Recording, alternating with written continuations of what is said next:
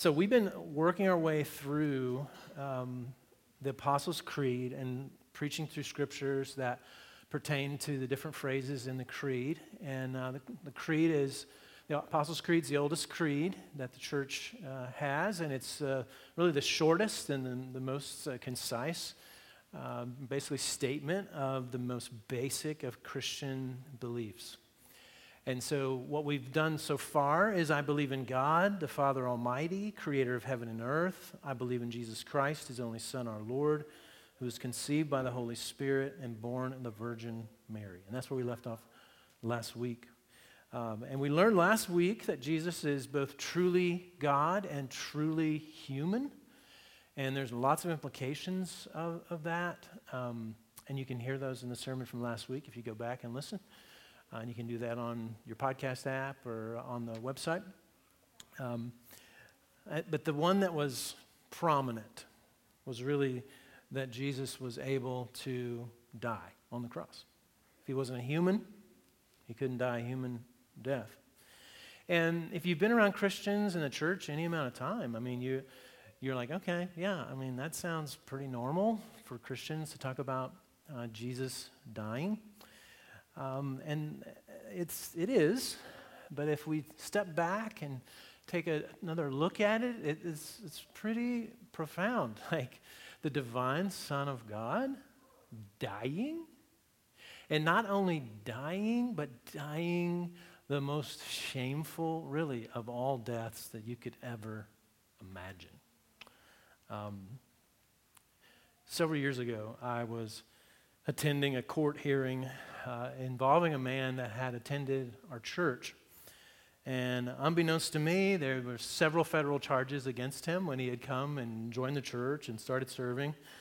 Uh, started dating a young woman, and then all, all the information about him came out. She got a restraining order on him, um, and he broke the restraining order, and so he had been arrested. And so I was going to the court uh, to really stand with uh, the woman. And uh, he uh, was being transferred with a group of prisoners, and I just happened to show up at the exact same time at the front of the courthouse as all the prisoners were being transferred into the courthouse to see the judge. And it was one of the most awkward moments of my life. Um, orange jumpsuits, everybody in handcuffs and stocks, uh, heads down, so much shame. You could just kind of taste it uh, including the shame of, of this man that had been um, arrested and brought in uh, to custody. And I didn't know what to do. Like, do I look away? Do I, do I smile? You know, stare? Like, there was just like no, no good options. But what I remember was just the shame of that moment for them. Um, and this pales in comparison to what Christ went through. He was taken into custody, he was placed in chains. Uh, he was wrongly accused. He was unfairly tried. He was mocked and mistreated. He was whipped within an inch of his life. And if it had stopped there, that would have been uh, just a stunning thing for the divine Son of God to do. But it didn't stop there. Um, he was unjustly condemned to die. But not just to die, to die as a victim of crucifixion. Spread across two cross beams, nails driven through his hands, through his feet. Hung there to die from a combination of dehydration, of exposure to the elements, shock, and eventual uh, asphyxiation. Right? Not being able to pull himself up and this is how most crucifixions uh, would end. And he wasn't in an orange jumpsuit, but he was naked and stripped of clothes and every shred of human dignity. The Creed acknowledges this with one little phrase was crucified. Right? And the suffering, by another phrase, he suffered under Pontius Pilate. Now, the divine Son of God does die And death is horrible. Maybe you've been around folks in your life that were dying. The slow failing of a person's heart or kidneys or liver or brain or combination of things is gut wrenching. But nothing is as gut wrenching as a healthy young human being slowly brutalized to death. And this is what is occurring on that cross that Christ died on. Luke tells us some of Jesus' final words in verse 46. Then Jesus, calling out with a loud voice, said, Father, into your hands I commit my spirit. And having said this, he breathed his last. If you're reading through the entire Gospel of Luke, that moment is like a mixture of relief and deep sadness. That this one that you've seen do all these miraculous, loving, profound acts, all these amazing teachings, is now bowing his head in death on a cross. The Creed acknowledges this with one word died. Was he really dead? He was. A lot of people saw it. Uh, the centurion at the foot of the cross, who was an expert at killing people, he saw it. The crowd that went away lamenting at what they had seen, they saw it. The women who had followed Jesus during his earthly ministry, they saw it. And he was buried. This is not common for a crucifixion victim. Usually, the shaming of that victim would have been continued after their death. They would have been taken off the cross, thrown into the burning uh, trash heap that was right next to where the victims had been crucified. But instead, Jesus was buried. Joseph of Arimathea, who was a, a religious leader and a pretty powerful one at that, asked Pilate if he could take the body of Jesus and bury it. And Pilate let him do this. Uh, he took him down, he wrapped him in a linen shroud, he put him in a new tomb. There was no other bodies in this tomb, just him. And the women who were Jesus' followers during his earthly ministry that were mentioned at the cross, they're also mentioned at the tomb. And so Joseph of Arimathea sees the body of Jesus buried. The women see Jesus' body dead and buried. The creed acknowledges this with three words and was buried. The creed also tells us that he descended into hell, or we've been saying descended to the dead.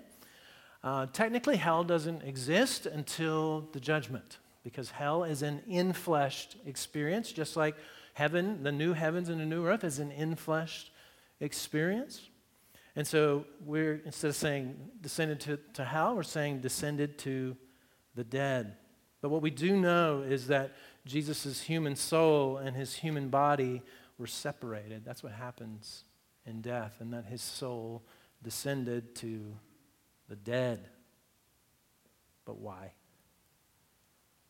Why? And why? Why would the divine Son of God, truly human, truly uh, divine, be treated that way. Be not only killed, but crucified, dead, and buried. Well, Luke 23 and 24 tells us it's not just the chronicling of the events, but Luke is telling us the why behind this crucified, dead, buried, and risen from the dead. And so we're going to look at three different, two, two threads and how those threads come together. So one thread is that an innocent Jesus is condemned. The other thread is that guilty sinners are forgiven. Right? Innocent Jesus is condemned, guilty people are forgiven. And then we're going to talk about how those two things relate. Right? And, and Luke is telling us this in his passage. So go ahead and, and find Luke 23 in the Bible. And um, the Bible's on your chair. When somebody gets it, could you tell us what page it's on? What? 830. Okay, 830. Luke 23, okay? And so we'll be, I'll just be jumping around in that passage. Um, to talk about these threads. So the first thread, innocent Jesus, is condemned. Now, ironically, uh, the person that declares Jesus' innocence three times is Pilate. That's very ironic, right? So religious leaders bring Jesus in, they make the initial accusations, and this is Pilate's comments, verse 4 of, verse, of chapter 23. Then Pilate said to the chief priests and the crowds, I find no guilt in this man. There's the first declaration right there. He's innocent. Uh, they don't want to hear it, so he hears that Jesus is from Galilee. He thinks, maybe I can send him to a lower court, a different jurisdiction. Maybe Herod can take care of this. Uh, Herod makes a complete mockery of Jesus um, and then just sends him back to Pilate. No one wants to touch Jesus. Because if he punished, if he punished him, then his followers might riot. If you don't punish him, then the religious leaders might riot. And so good politicians want to take no blame and all the credit. And so they are in a really tough spot because they can't figure out how to do that. So Herod sends Jesus back to Pilate. Pilate has a second meeting with the chief priests and the rulers and the people, verse 13. And he says to them, You brought me this man as one who was misleading the people. And after examining him before you, behold, I did not find this man guilty of any of your charges against him. Neither did Herod, for he sent him back to us. Look, nothing deserving death has been done by him. I will therefore punish and release him. So Pilate now has corroboration with Herod. So he's like, hey, I think he's innocent. Herod thinks he's innocent. How could they say no to two sort of judicial figures who are declaring Jesus' innocence? But they say no.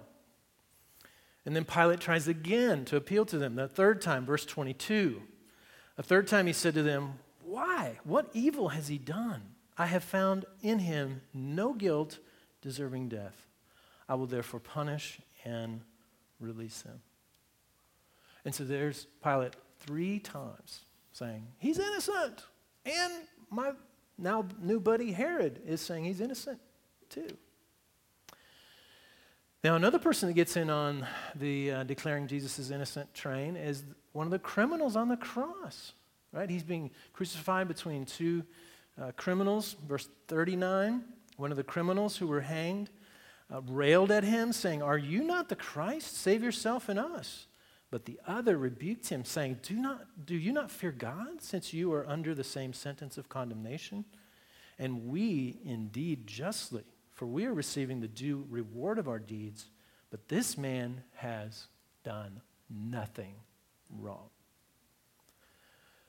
So it's piling up, right? These, uh, we got Pilate for three times, we got Herod, now we got the criminal saying he's innocent, he doesn't deserve this. And then we have the Roman centurion, of all people, right? He's, he's been given the job to, to crucify Jesus. And so, verse 47 says, Now when the centurion saw what had taken place, he praised God, saying, quote, Certainly this man was innocent. Think Luke's trying to tell us something? This is one of the ways you study your Bible. You look for repetition. These, these writers, absolutely, they are reporting historical fact, but it's not just fact for fact's sake. He's, he's actually putting forth an argument about why this is happening. Right? And this innocent refrain is happening over and over and over again. Innocent Jesus is being condemned. Now, the second thread is guilty people are being forgiven. The first one is Barabbas, right? Verse 23 But they were urgent, demanding with loud cries that he should be crucified, and their voices prevailed. And so Pilate decided that their demand should be granted. He released the man who had been thrown into prison for insurrection and murder, for whom they asked, but he delivered Jesus over to their will. So Pilate was coming up with a plan B. He was like, okay, I'm going to do this thing where I put forth two prisoners and I say, I'm going to let one go. Uh, I got Barabbas. He's guilty as charged for insurrection and murder. He's a really bad guy. And I got Jesus, and I, I, I, I think he's innocent. Which one you want? And they say, Barabbas. And the guilty as charged gets forgiven, gets to leave and go home, be with his family. And instant Jesus is left under condemnation. The crucifixion itself, the way that Luke describes it, one is it's very brief, and all the gospel writers are very similar in the way that they do this. But what's interesting is the verse that's right after this description that, that Jesus is being crucified. Look at verse 33. It says, When they came to the place that is called the skull, there they crucified him. That's pretty much all he says about crucifixion, right? I mean, the readers in first century, they knew what crucifixion was. They didn't need the gory details. And the criminals, one on his right, one on his left. And Jesus said, Father, forgive them, for they know not what they do. And they cast lots to divide his garments. Luke's being intentional here. He describes Jesus, the innocent Jesus, being crucified. And then the very next phrase, Jesus offering forgiveness to those who are putting him on that cross. Forgiveness is a monetary term. It, is, it means that you had a debt, and then that debt is just completely wiped clean, right? We hear a lot about student debt forgiveness. Like you owe a debt, and then the, the lender is like, no more. You don't, you don't have to pay that anymore. Right? And this, this is this idea of forgiveness. And Jesus is, is forgiving the debt owed by those who killed the divine Son of God. That's a lot more than 10 grand on your student loan, okay? That is an infinite debt that Jesus is saying, you're forgiven, right? So guilty people are being forgiven. Now, the guilty being forgiven doesn't just stop there. We also have one of the criminals, right? Verse 39. One of the criminals who were hanged ra- railed at him, saying, Are you not the Christ? Save yourself and us. But the other rebuked him, saying, Do, not, do you not fear God, since you are under the same sentence of condemnation? And we indeed justly, for we are receiving the due reward of our deeds. But this man has done nothing wrong. Now, I read that to you earlier. Now look at the next verse. And he said, Jesus, remember me when you come into your kingdom. And he said to him, Truly, I say to you, today you will be with, with me in paradise. He admits he is being justly condemned, that he, he is guilty as charged. He has done the things that he is being crucified for. He also declares that Jesus is innocent that he has not done anything to deserve the condemnation that he is receiving. And then he makes the audacious ask. Can you imagine? You're being killed justly in capital punishment, and you lean over and you're like, hey, could you give me forgiveness? Could I be with you in your kingdom? That's an audacious ask. And you know what Jesus says? What does he say? Yes! he says yes to that audacious ask from that guilty person. And the guilty, again, they go completely free. That's ludicrous. That's messed up.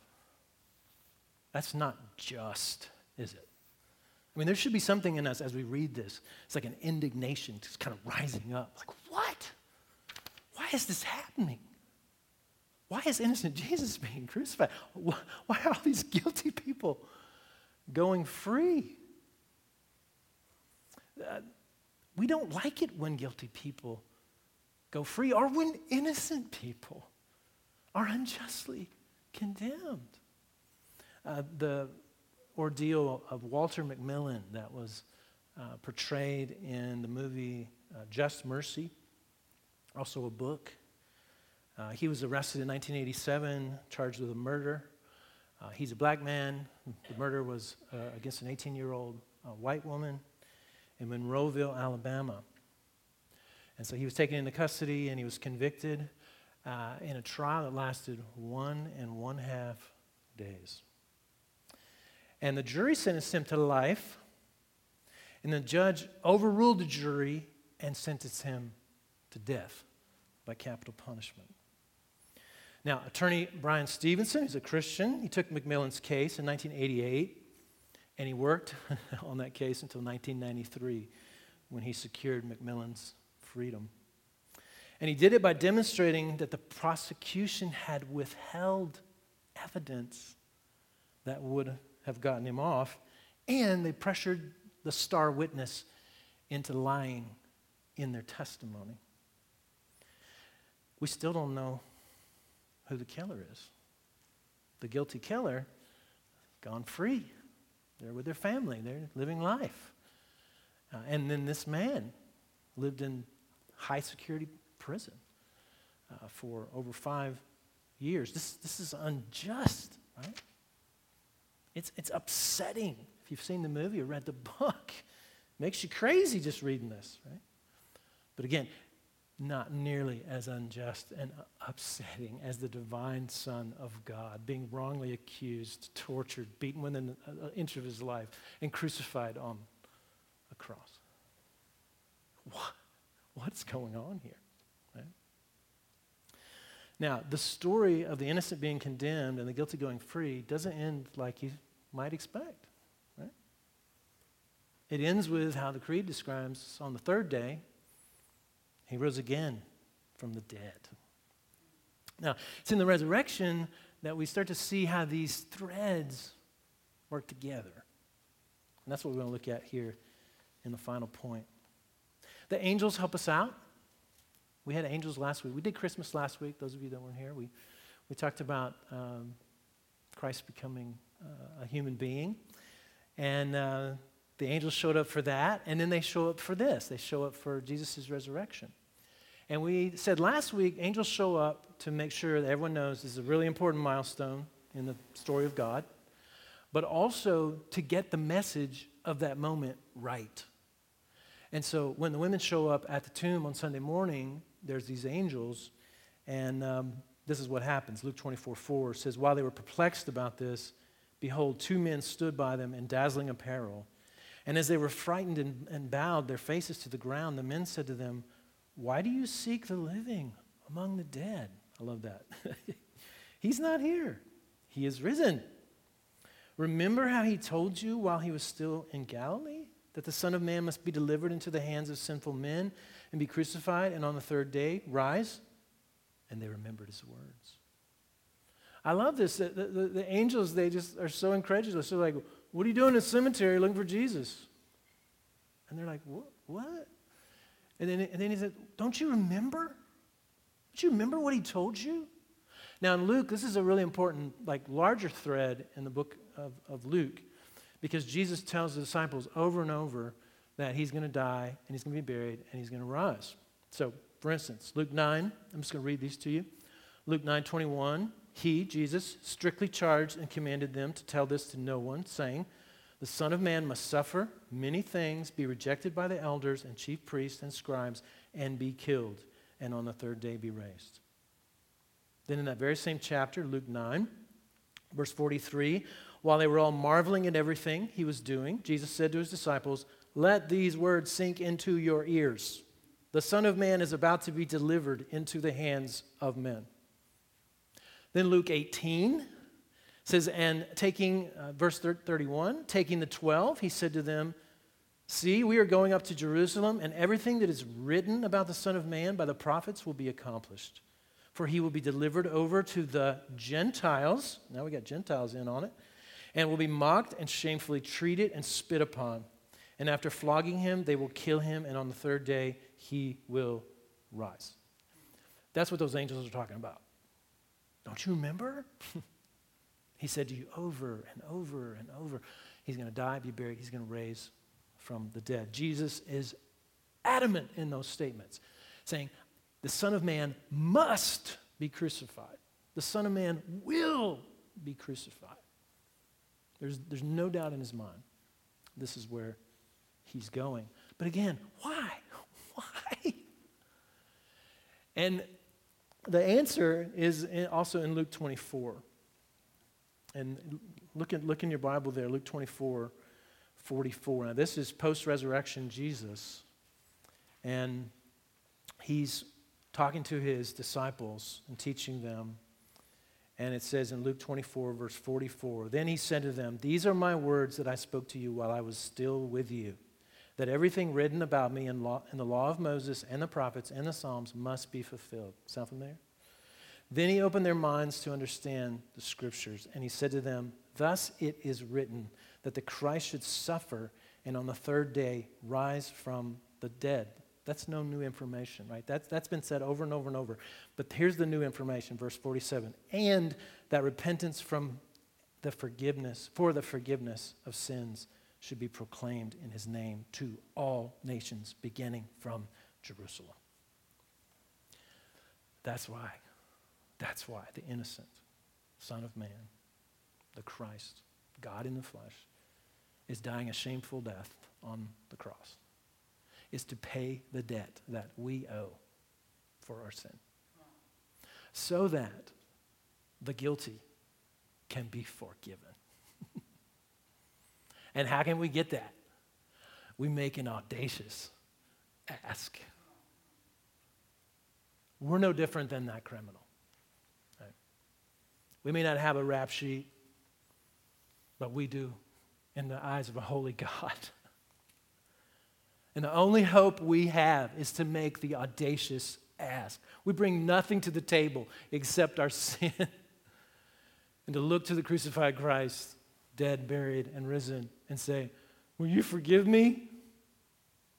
Will you wash me clean?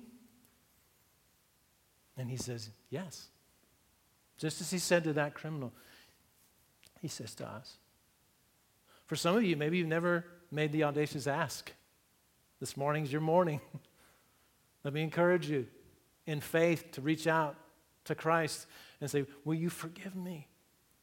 Will, will you wipe my debt free? And then start a new relationship with God because that debt has now been forgiven.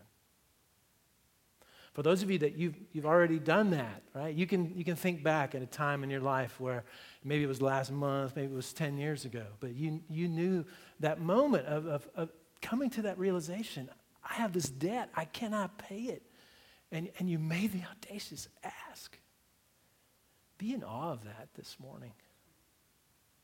Be in awe of that. I mean, it's partly why we come together as a church, week in, week out, we, we just need to be reminded of the grace of God in Christ Jesus and remember our audacious ask. Because you know how you keep growing as a Christian? You just keep making audacious asks for more grace. God, I can't do this. I can't, I can't live this life of a disciple. I can't deal with my sin. I can't deal with my struggle. God, help me, help, help. And you just keep asking. And you know what? That's what He wants you to do. That's how good He is. That's how generous He is. And, and the well is so deep of grace, it's infinite. It's infinite. And so let's be in awe of that this morning and continue uh, to, to make the audacious ask as we grow in the grace of the gospel. And then as a church, we want to keep centering on that gospel. This is, this is what we want to be about this death, burial, resurrection, this forgiveness of sins that's been given to all who will make the audacious ask. This is the center of our church. I am 100% sure that is what Jesus wants. Partly because of the ordinances that he's given his church to participate in over and over and over and over again. I hope many, many, many, many, many, many more times we're going to be seeing folks go through the waters of that baptism. And you're going to see folks go under the water and be buried and then be raised, and you're going to go, Gospel. This is what we're about. This is what we're about. I'm going to do that over and over and over and over again. We're going to keep preaching that gospel in every sermon. You, you there's gonna, if you're new, you're, you're going to be thinking, I wonder where Robert's going to end up. And oh, yeah, I know where he's going to end up. It, it, it's sort of like a Hallmark movie. You know where that thing's going, right? You, you know the couple is going to get together and they're going to be happily, eh, live happily ever after. It's going to be amazing, right? And so you know, you listen to me preach, you know he's going to land on Jesus every time. Every time. Right? The second ordinance that Christ has given his church also reminds us of the gospel. And we get to take this today for the first time. Right? This is big. And so on the night in which Jesus was betrayed, the night before his death, the night before all that stuff we just read in Luke 23, he's there celebrating a Passover with his disciples. And he takes bread, look just like this, some matzah. Um, he broke it after blessing it, and he gave it to his, to his disciples. He said, Take, eat, this is my body given for you. Do this in remembrance of me. What's he want him to remember? Is he saying, Remember that I'm a great teacher? No. He's saying, I want you to remember my body broken on that cross for you. In the same way, he took the cup, and after he had blessed that, he gave it to them, saying, This cup is the new covenant in my blood shed for you and for many for the forgiveness of sins. Did you hear that? He, he wants us to hear this every week. that because of his broken body and his blood poured out, that, that our sins are forgiven. If we've made the audacious ask and, and we have received that forgiveness freely from him, we are forgiven 100% and will continually be forgiven because, that, again, that grace gift is infinite. And so we're about to take uh, communion, and it is a sign of a local church body. Okay, so this is why we haven't done it until now because we wanted to have some kind of membership for our local church, but it's also extended to other brothers and sisters in Christ who are Christ followers and want to take uh, communion along with us. And the way that we'll do it is uh, I'll, I'll be here with the bread. And so you'll come up and you'll hold your hand out and you'll be reminding yourself of the audacious ask. Because this is really all you brought to Jesus is an open hand. Hey, could you give me forgiveness? And then in his generosity, he gave himself for you. Right? Also, so you don't put your hand, you know, have 35 hands in the bread, you know. It's just, it's just more sanitary. So just be one hand, my hand, going in the bread and putting it in your, uh, your hand. And then uh, Steve will be here to my right, and uh, you'll go to him and you'll take the cup. And then you will just walk back to your seat with the bread and the cup. You'll sit down, and you just have some time. You confess sin, Thank God for what He's done for you. Pray. And then you just take it whenever you're ready. You don't have to wait for me to say, you know, do it. Um, this is a time for you uh, to do that uh, at your seat. And then uh, we'll sing uh, in celebration of what Christ has done for us. So let me pray, and then uh, we'll begin. Lord, my, my soul was so stirred from these scriptures that I have read so many times. And so I, I myself, I am so grateful that it, the innocent Jesus died in my place so that guilty Robert could be given forgiveness. Thank you for that. Lord, we, we remember that, that each of us who have made that audacious ask, that, that we've been given uh, the grace of forgiveness. And so we thank you for that, Lord. We uh, thank you for the church that you're establishing in this place. Uh, as we take this bread and take this cup, we uh, are reminded this is not just about us, but it's also about a community of faith that you're building uh, here at Ridgetop Church. And And so we pray your blessing over it and over this time. And we pray all these things in Jesus' name. Amen.